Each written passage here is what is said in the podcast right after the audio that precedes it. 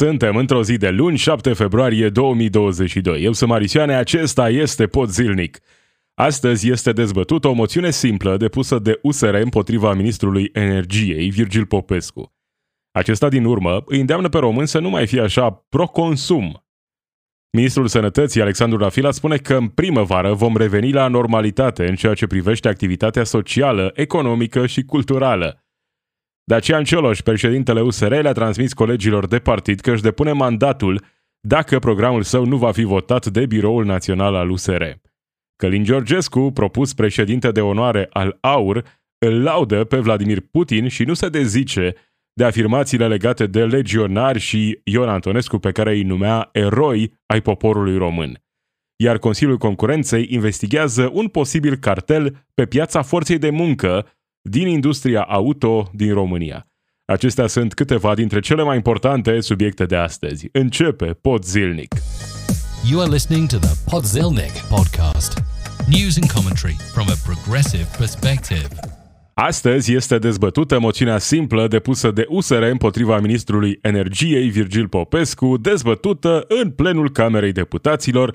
În mod normal, n-ar trebui să fie o zi cu emoții pentru Virgil Popescu sau pentru această uh, coaliție aflată la guvernare, PSD-PNL, au în continuare o majoritate solidă în Parlamentul României, iar din partea USR am văzut, uh, dincolo de această moțiune simplă, uh, chiar mai multă lipsă de organizare, chiar mai multă strategie în spatele, chiar mai puțină strategie în spatele acțiunilor din ultima perioadă. Așadar, o zi fără prea multe emoții pentru Virgil Popescu, deși evident, ar fi trebuit să fie o zi cu uh, emoții pentru ministrul energiei, care uh, mai degrabă nu a făcut nimic sau oricum nu suficient de multe lucruri pentru a adresa în mod onest problema prețului energiei în România. Ce spune ministrul energiei despre facturile greșite, despre facturile uriașe pe care ar trebui să le plătească românii în perioada următoare, să nu mai fie așa pro-consum. Cred că ar trebui să ne obișnim și noi să nu mai fim așa pro-consum, să încercăm să fim mai moderați, a spus ministrul energiei Virgil Popescu într-o emisiune la B1 TV. De asemenea, a spus că nu își dorește să existe profitor de pe urma crizei energetice și anumiți intermediari să câștige.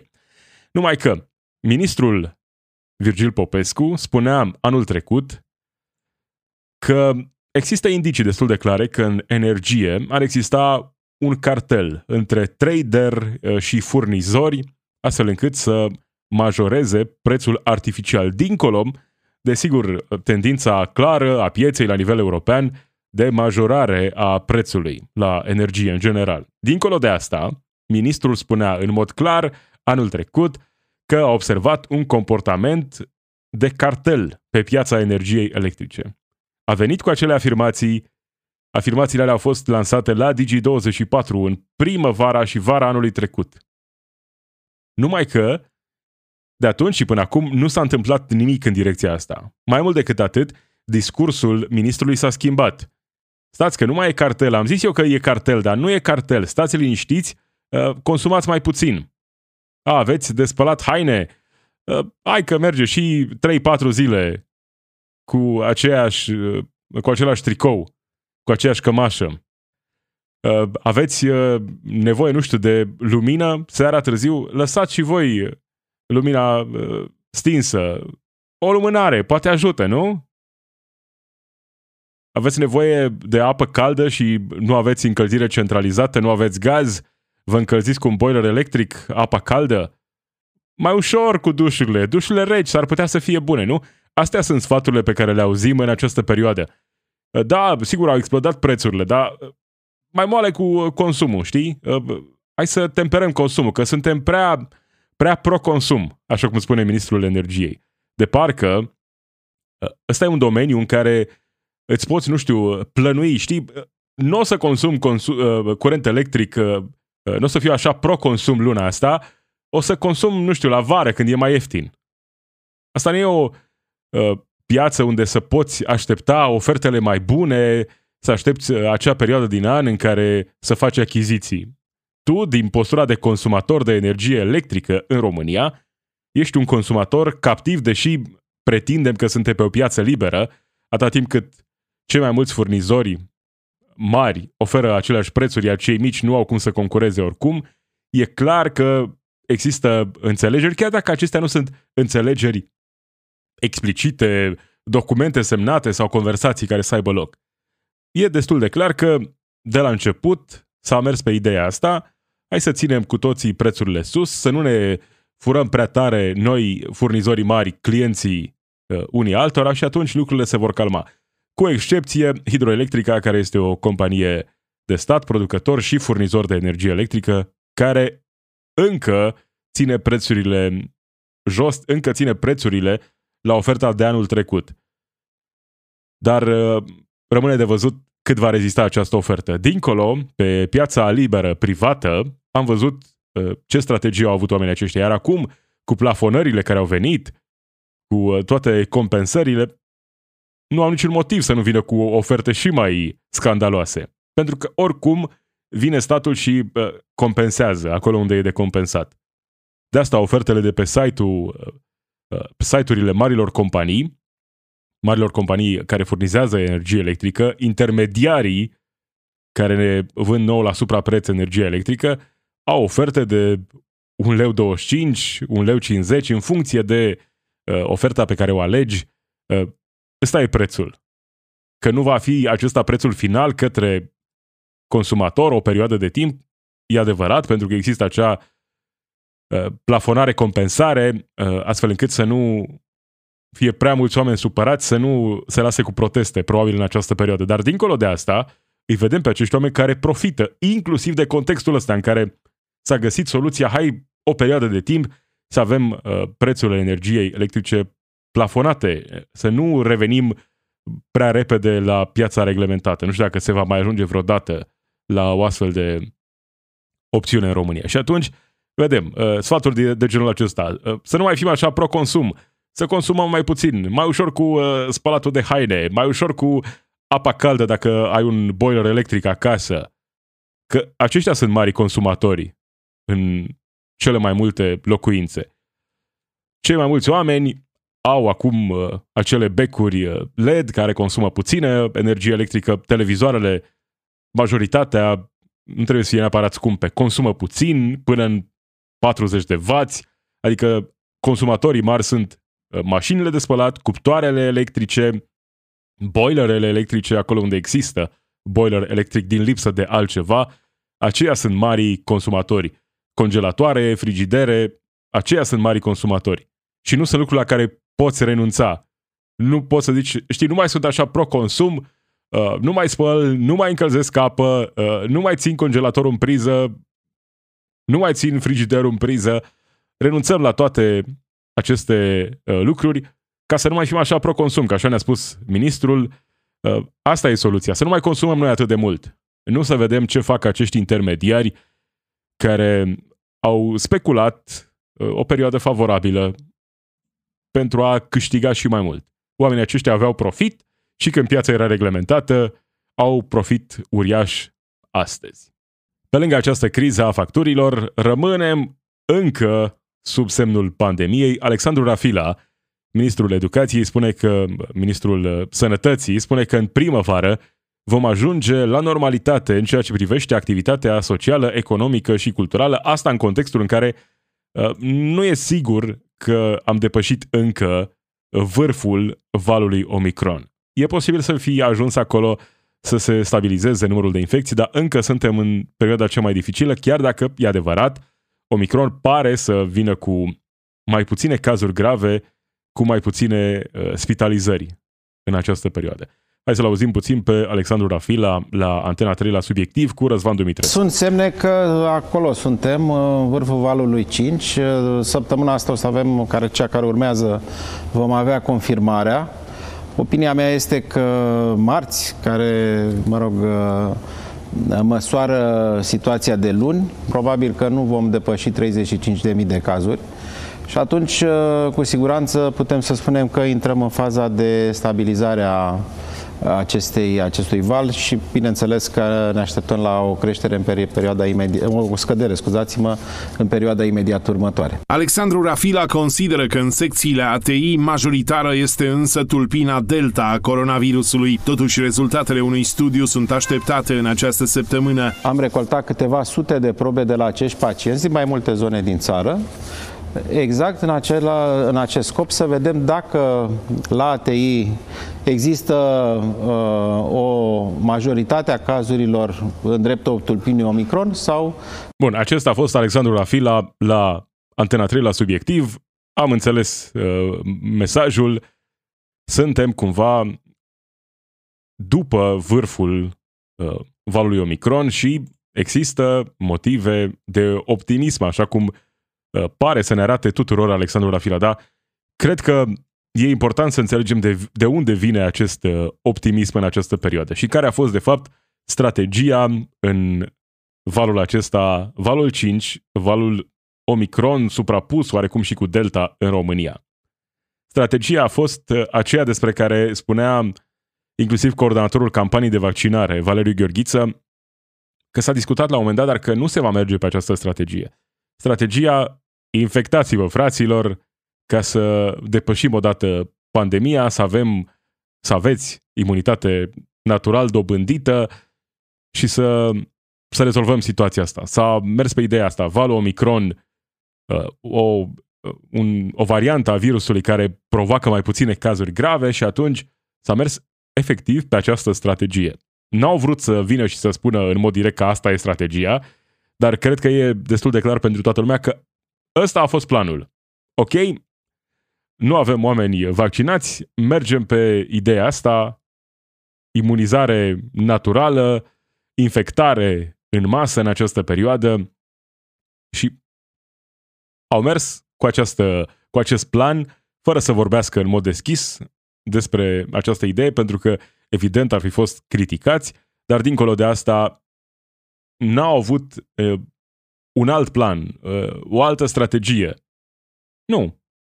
Lăsăm totul deschis și mergem uh, mai departe cu această idee că vom obține imunitatea asta naturală și că uh, odată ce vom depăși valul 5, s-ar putea să ieșim din pandemie și să trecem la o perioadă în care virusul devine endemic, mult mai puțin grav, cu variante noi care s-ar putea să apară, dar care să, să nu mai fie atât de periculoase, să nu mai ducă la atât de multe spitalizări. Care e problema? Problema e că, evident, vorbim din nou despre uh, oameni responsabili, instituții ale statului care nu spun adevărul. Și atunci e destul de ușor de înțeles de ce, în foarte multe situații, oamenii sunt deschiși conspirațiilor, sunt deschiși, uh, sunt ușor de manipulat pentru că în multe situații, inclusiv instituții ale statului, dacă nu mint, încearcă să ocolească adevărul. Încearcă să nu vină și să spună în mod clar, în mod explicit, care le-a fost strategia în această perioadă. Deși cred că a putut fi uh, observat cu ochiul liber care a fost planul autorităților în această perioadă. Nu spun că e strategia Uh, greșită, că e cea corectă, că e inuman, deși, uh, sigur, pot fi aduse argumente uh, pro și contra în toate direcțiile în această perioadă. Cred doar că era nevoie de mai multă transparență și să, ok, cu uh, mandatul pe masă, uite, asta e strategia mea de ministrul al sănătății împreună cu uh, Comitetul pentru situații de urgență. Vrem să lăsăm virusul să circule liber în societate și Vom vedea unde vom ajunge la sfârșit. Ținând cont, desigur, toate datele pe care le aveam, că această infecție cu Omicron ar putea fi ceva mai puțin periculoasă și că duce la mai puține spitalizări. Alexandru Rafila cu strategia sa.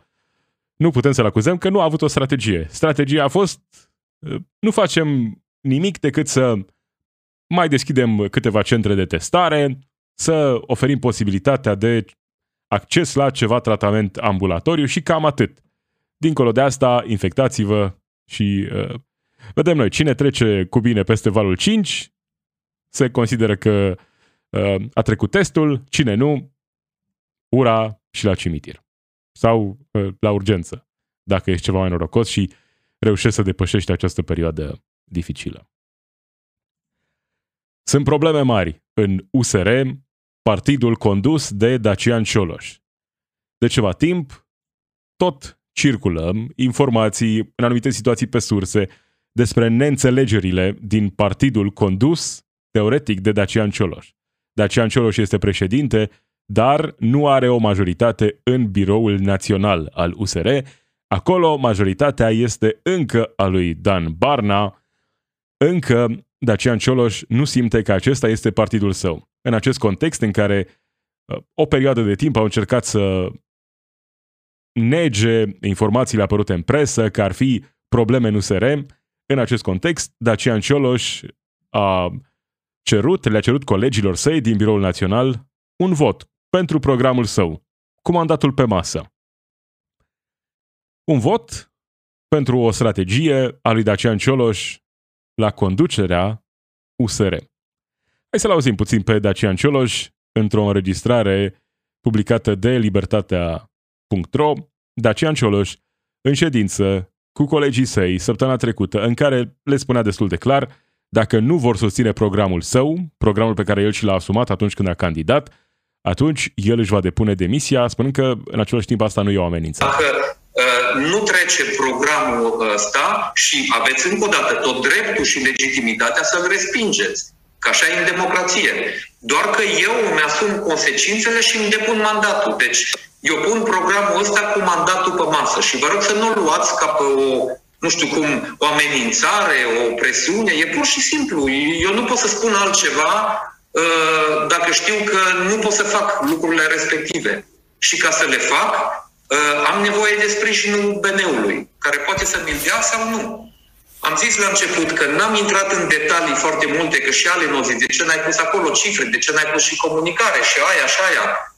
N-am intrat în detalii foarte multe pentru că măsurile astea, ca să fie puse în aplicare, vor presupune apoi și propuneri mai precise care vor veni uh, în BN, pe care să le, să le discutăm și să le aprobăm. Însă eu am nevoie acum de un acord, uh, accept uh, prin vot din partea BN-ului pe programul ăsta ca să continui. Dacă nu-l am, înseamnă că agendele noastre nu sunt compatibile aproape deloc sau pe lucrurile care pentru mine sunt esențiale și atunci uh, eu îmi depun mandatul. Deci, uh, da, luni, dacă programul ăsta nu e votat, că voi puteți să ziceți, domnule, nu vrem să-l votăm, că nu scrie în statut.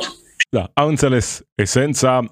Dacian Cioloș are nevoie de susținere. Cere colegilor săi să-l susțină să-i susțină programul cu care el a candidat, altfel își ia jucăriile și pleacă acasă. Pentru că aici a ajuns USR, partidul acesta care a fost la guvernare, care a plecat de la guvernare, care, odată ieșit de la guvernare, ar fi trebuit să facă opoziție și să crească teoretic în sondaje, dar, în realitate, partidul acesta a tot scăzut. Și a tot scăzut pentru că acești oameni în continuare, se comportă ca și cum ar fi două partide, USR și Plus. Pentru că, în continuare, merg pe lupte interne. Pentru că există o grămadă de oameni toxici în partidul acesta care, mai degrabă, cred că e important ca ei să conducă partidul acesta să aibă un punct de vedere important de spus în deciziile care se iau în acest partid, decât să vadă partidul acesta uh, ca având succes. Și această discuție e dincolo de cât de uh, buni au fost uh, useriștii la guvernare, cât de buni ar putea fi în viitor, cât de importantă este viziunea lor, cât de valoroasă uh, e viziunea lor politică. Dincolo de toate lucrurile acestea, despre care sigur putem vorbi, e, nu știu, minima strategie de partid politic care se vrea mare pe care, sigur, ar trebui să o aibă. Dar ce au reușit să facă oamenii de la USR în această perioadă e cumva să dovedească că PNL a avut dreptate. Dincolo de problemele uriașe din Partidul Național Liberal, ce arată USR în, această zile, în aceste zile e că PNL a avut dreptate. Păi cum să faci tu, uh, să uh, pretinzi că ești uh, suficient de matur din punct de vedere politic să faci parte dintr-o coaliție aflată la guvernare când tu, în interiorul propriului partid, ai probleme atât de mari cu un președinte proaspăt ales. Sigur că probleme similare sunt și în Partidul Național Liberal, dar acolo încă mai e cineva sus deasupra tuturor care încă mai deține controlul, acela fiind Claus Iohannis. Dar revenind la USR, oamenii aceștia se află pe o barcă care se tot scufundă și s-ar putea să se scufunde rău de tot, să nu mai treacă pragul la un moment dat, dacă merg în aceeași direcție. Dar nu realizează sau, nu știu, uh, sunt total deconectați de la realitatea din 2022 din România și nu realizează cât de penibil au ajuns cu aceste certuri interne în perioada în care sunt în opoziție, când ar trebui să meargă cel mai bine lucrurile, când ar trebui să aibă uh, o perioadă de creștere, să facă opoziție așa cum considerei că ar trebui făcută opoziția, deși și acolo am văzut uh, carențe masive. La capitolul comunicare, strategie, mai degrabă au rămas în umbra aur în opoziție. Aur care consumă uh, cumva tot oxigenul din, din orice cameră s-ar afla, dar uh, USR trebuia să aibă un plan pentru asta. De ce nu are? Pentru că s-au îndepărtat foarte mult de ideile, nu neapărat cele pe care ei le-au promovat, ci uh, acele idei pe care oamenii cumva, uh, acele etichete pe care oamenii le-au pus asupra partidului. Pe bună dreptate sau nu? Oamenii au văzut din USR uh, acea uniune care chiar salvează România. Numai că după acel moment au venit o grămadă de oameni cu idei care nu au nicio legătură cu nevoile reale ale românilor. Sunt o grămadă de libertarieni prin USR, momentul în care au decis să voteze că ei sunt partid de centru dreapta și au pierdut o parte din susținători pentru că erau oameni care uh, se regăseau mai degrabă într-o viziune de centru, centru-stânga în partidul acesta. Oamenii aceia au fost dați la o parte, cei mai mulți dintre ei. Dincolo de asta, chiar și cei care se identifică ca fiind uh, un partid de centru-dreapta modern, sunt și aceia mai degrabă dați deoparte de cei care sunt chiar mai departe. Libertarieni ca domnul Năsui și, sigur, o să se supere fanii lui, ca domnul uh, Drulă, care are o problemă mai degrabă cu sindicatele, aceea e mafia din România și nu cei care extrag profitul de pe urma oamenilor care muncesc în țara asta. Dar aici a ajuns partidul acesta, USR, un partid fără o identitate în acest moment. Care e planul USR pentru România? Fără pensii speciale? Ok. Asta e, nu e cel mai important lucru pentru România astăzi. Nu că nu ar fi un lucru care ar trebui să se întâmple, să nu mai existe pensii speciale, dar nu asta e tema la care se gândesc cei mai mulți români când se trezesc dimineața, când urmăresc programele de știri. Nu. Nu asta e ce își doresc românii. În pandemie, românii își doresc privatizarea parțială a sistemului de sănătate? Nu.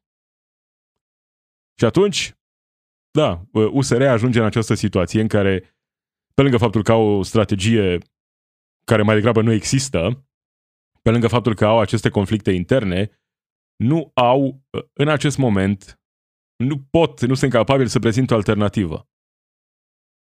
Asta ar trebui să facă în opoziție, dacă au hotărât că opoziția e ceea ce trebuie să facă ei.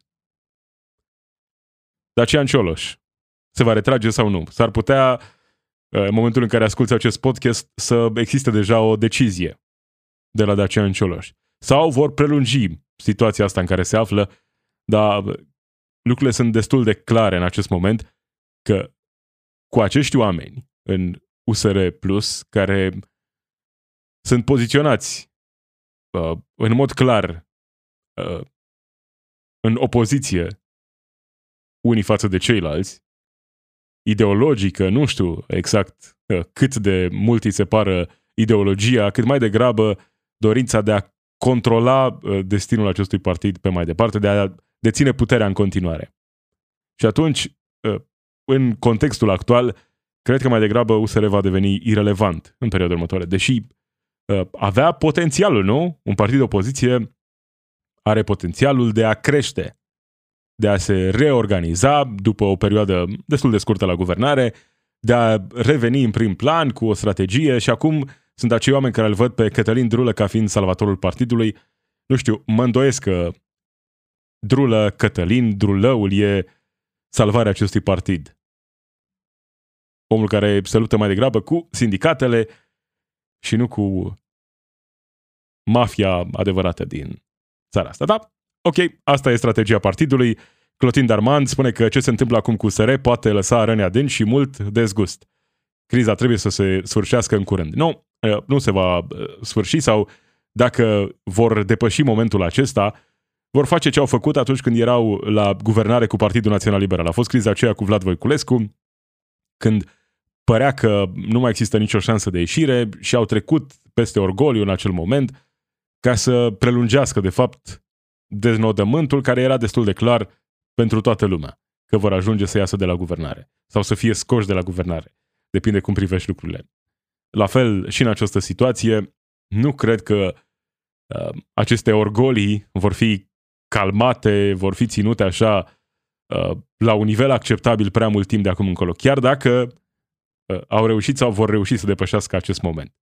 Acesta este uh, USR, partidul lui Dacian Cioloș, partidul lui Dan Barna. De fapt, asta e mai degrabă o întrebare. A cui e partidul în continuare? Președinte Cioloș, conducerea Biroului Național a lui Barna uh, și alor săi.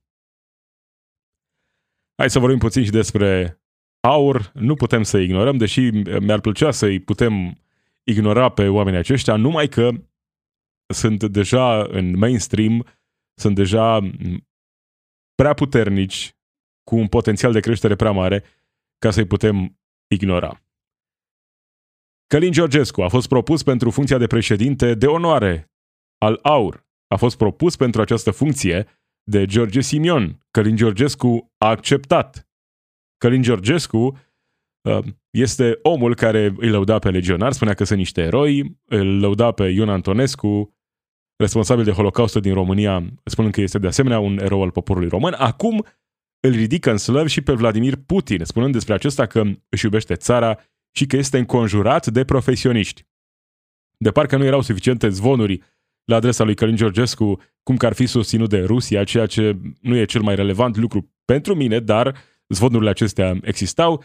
Călin Georgescu la Realitatea TV, Realitatea Plus, acum, uh, într-un platou în care a fost uh, adus tocmai pentru a-i se promova imaginea, așa cum am văzut în cel mai multe interviuri mainstream, chiar dacă îi se mai pun și întrebări dificile, mai degrabă e susținut, mai degrabă e ținut de mână de oamenii care îi adresează întrebări.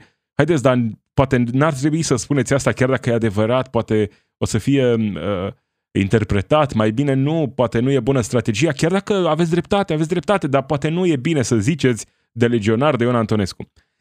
Uh, în acest uh, context favorabil, în care e invitat pe la tot felul de televiziuni pentru a fi promovat în continuare, domnul Georgescu, Călin Georgescu, omul care se tot visează premier al României, îl laudă pe Vladimir Putin. Hai să-l auzim puțin la Realitatea Plus pe Călin Georgescu.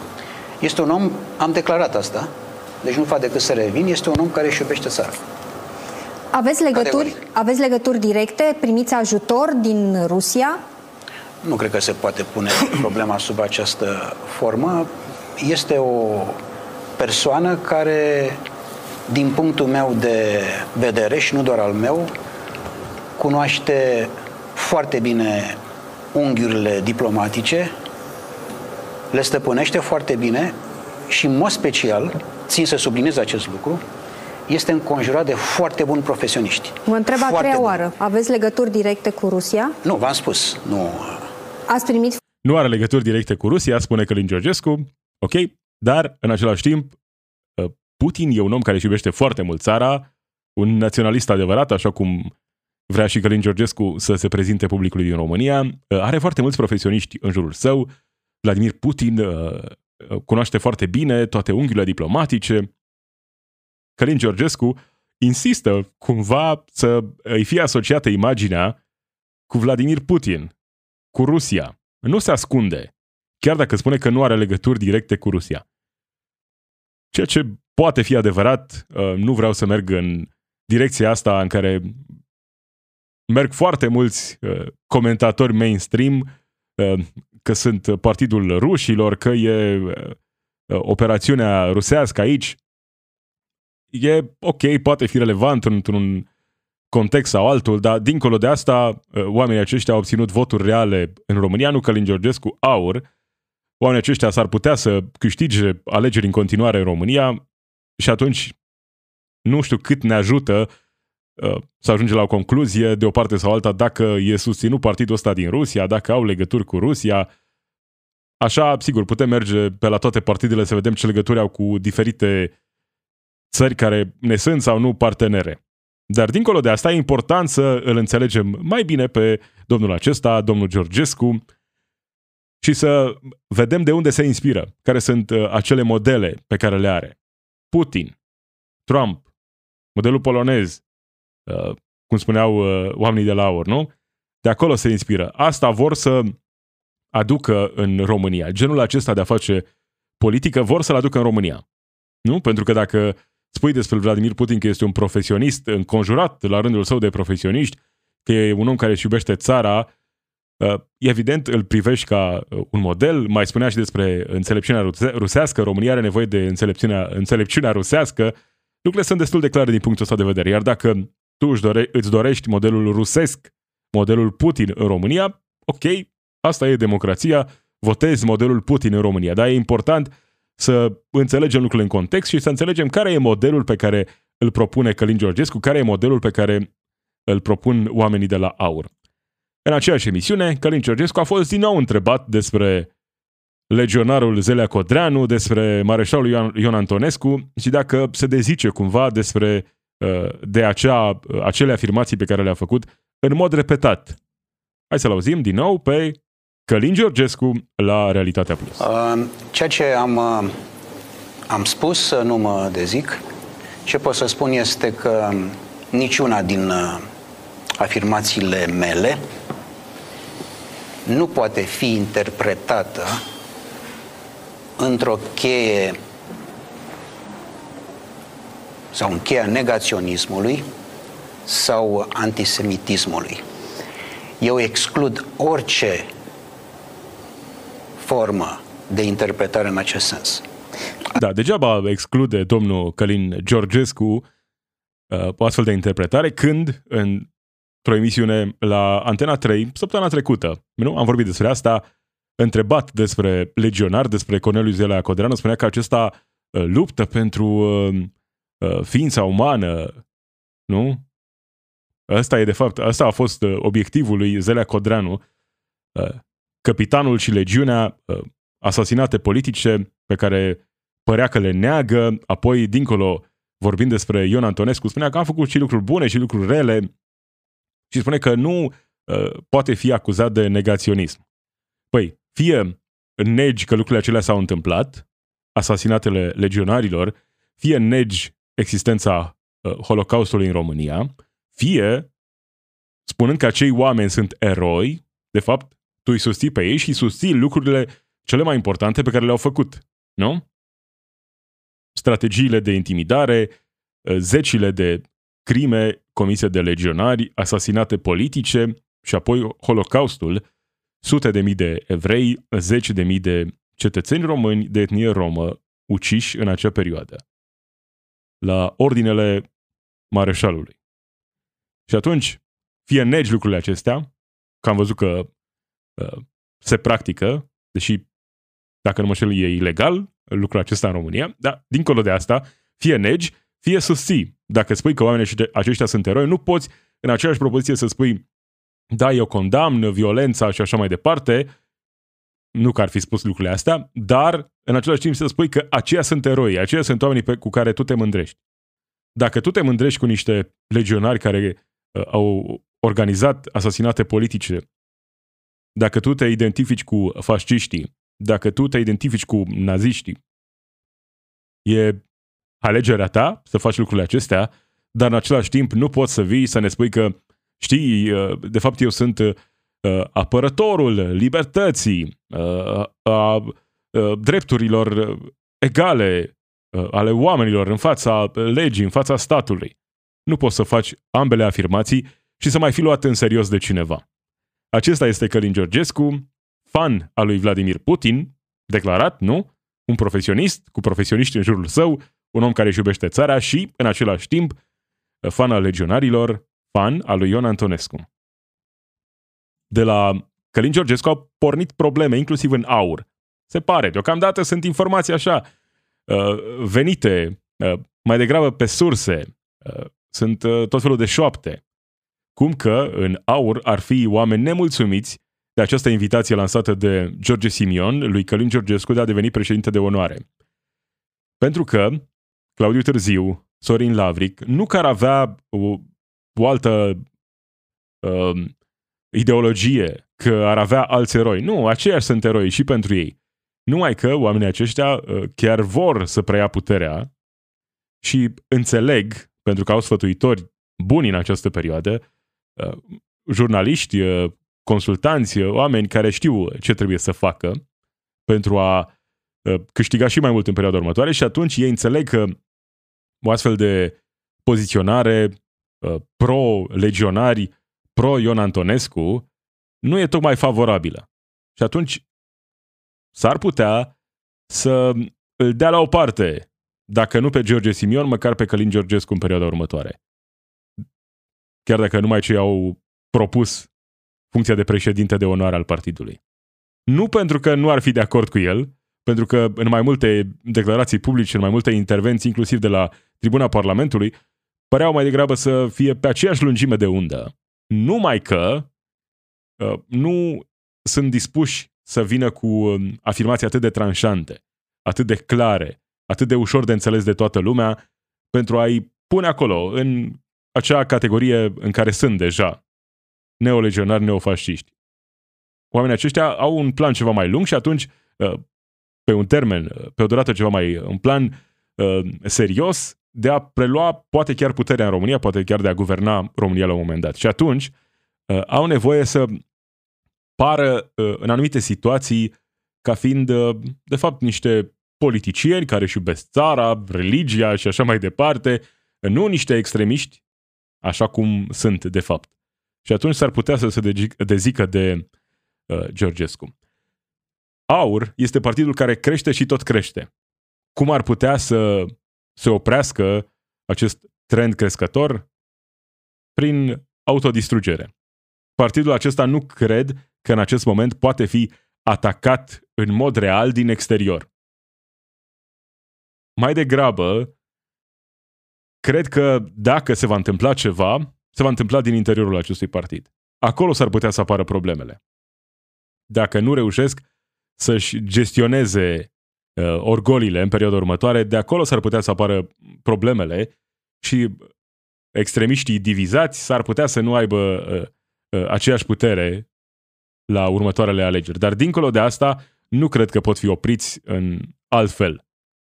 Doar dacă, de bună voie uh, și nesiliți de nimeni, se vor autodistruge în perioada următoare.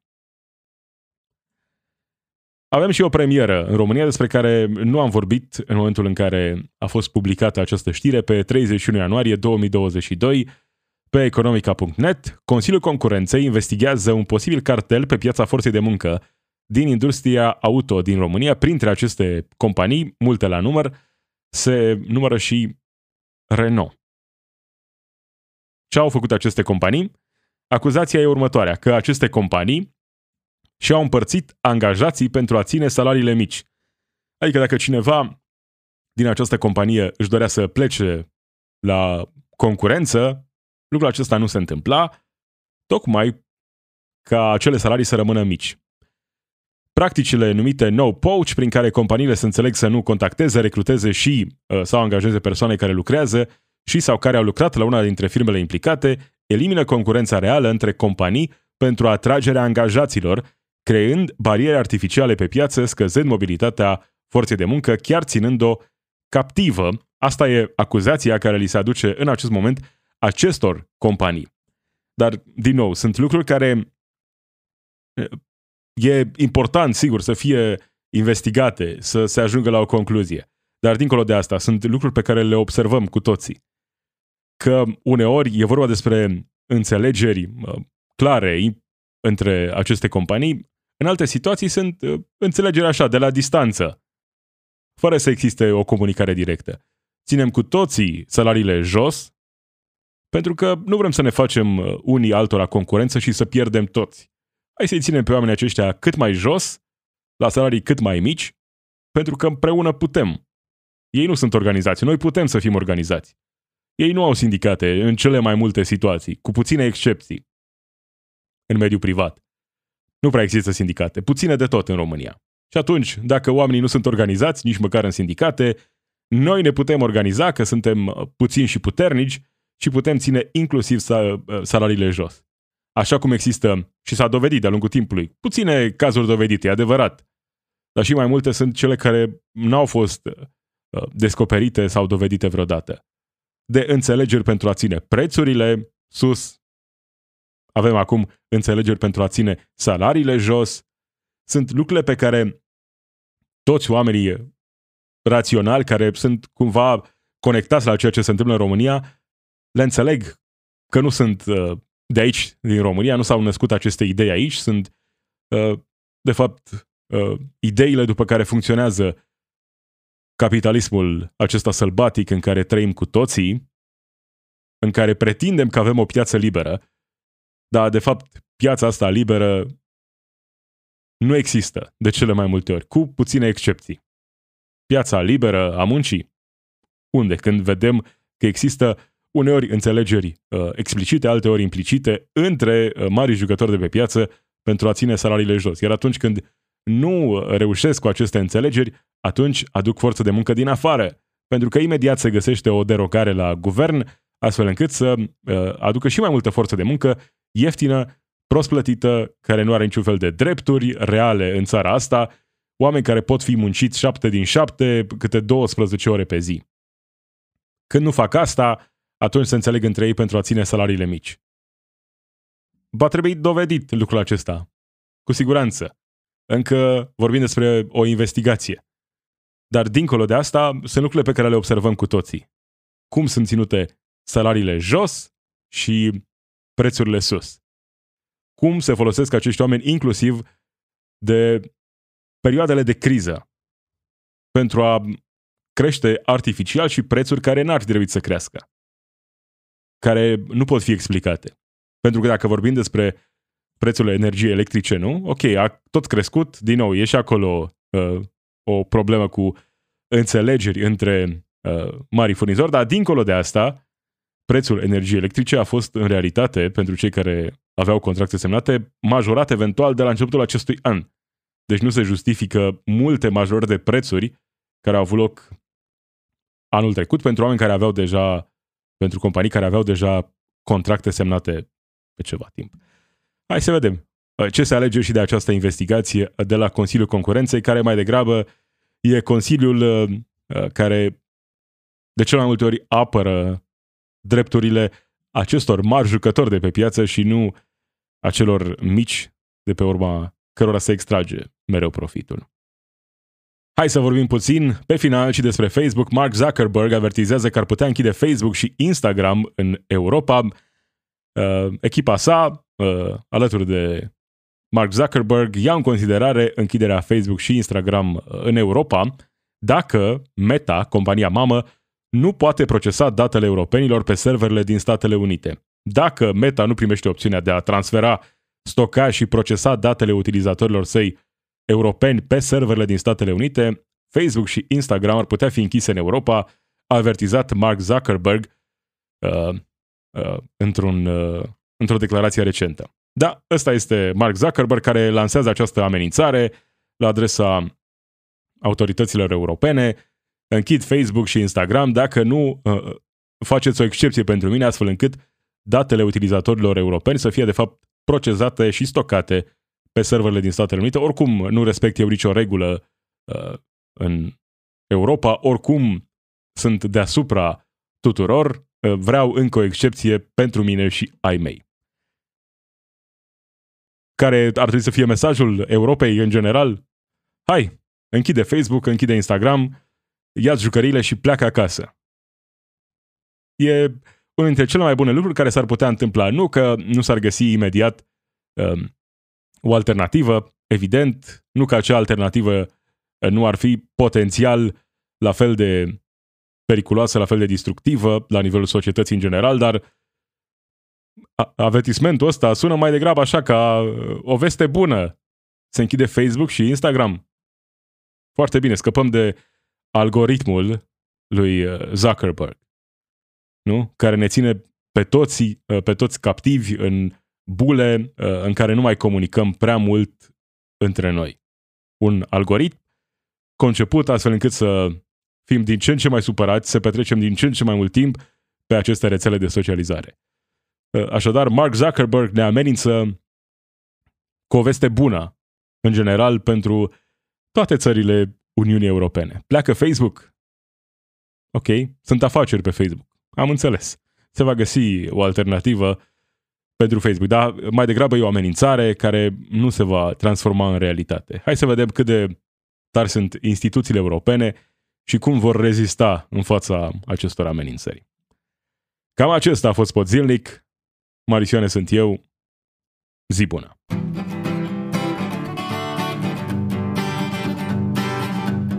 It's we who run the weapons plants and fight the wars they wage, and who work consumer hotlines from the inside of a cage. It's we who sweep the stock exchange where it's our lives they trade, but the black bloc makes us strong. Solidarity forever. Solidarity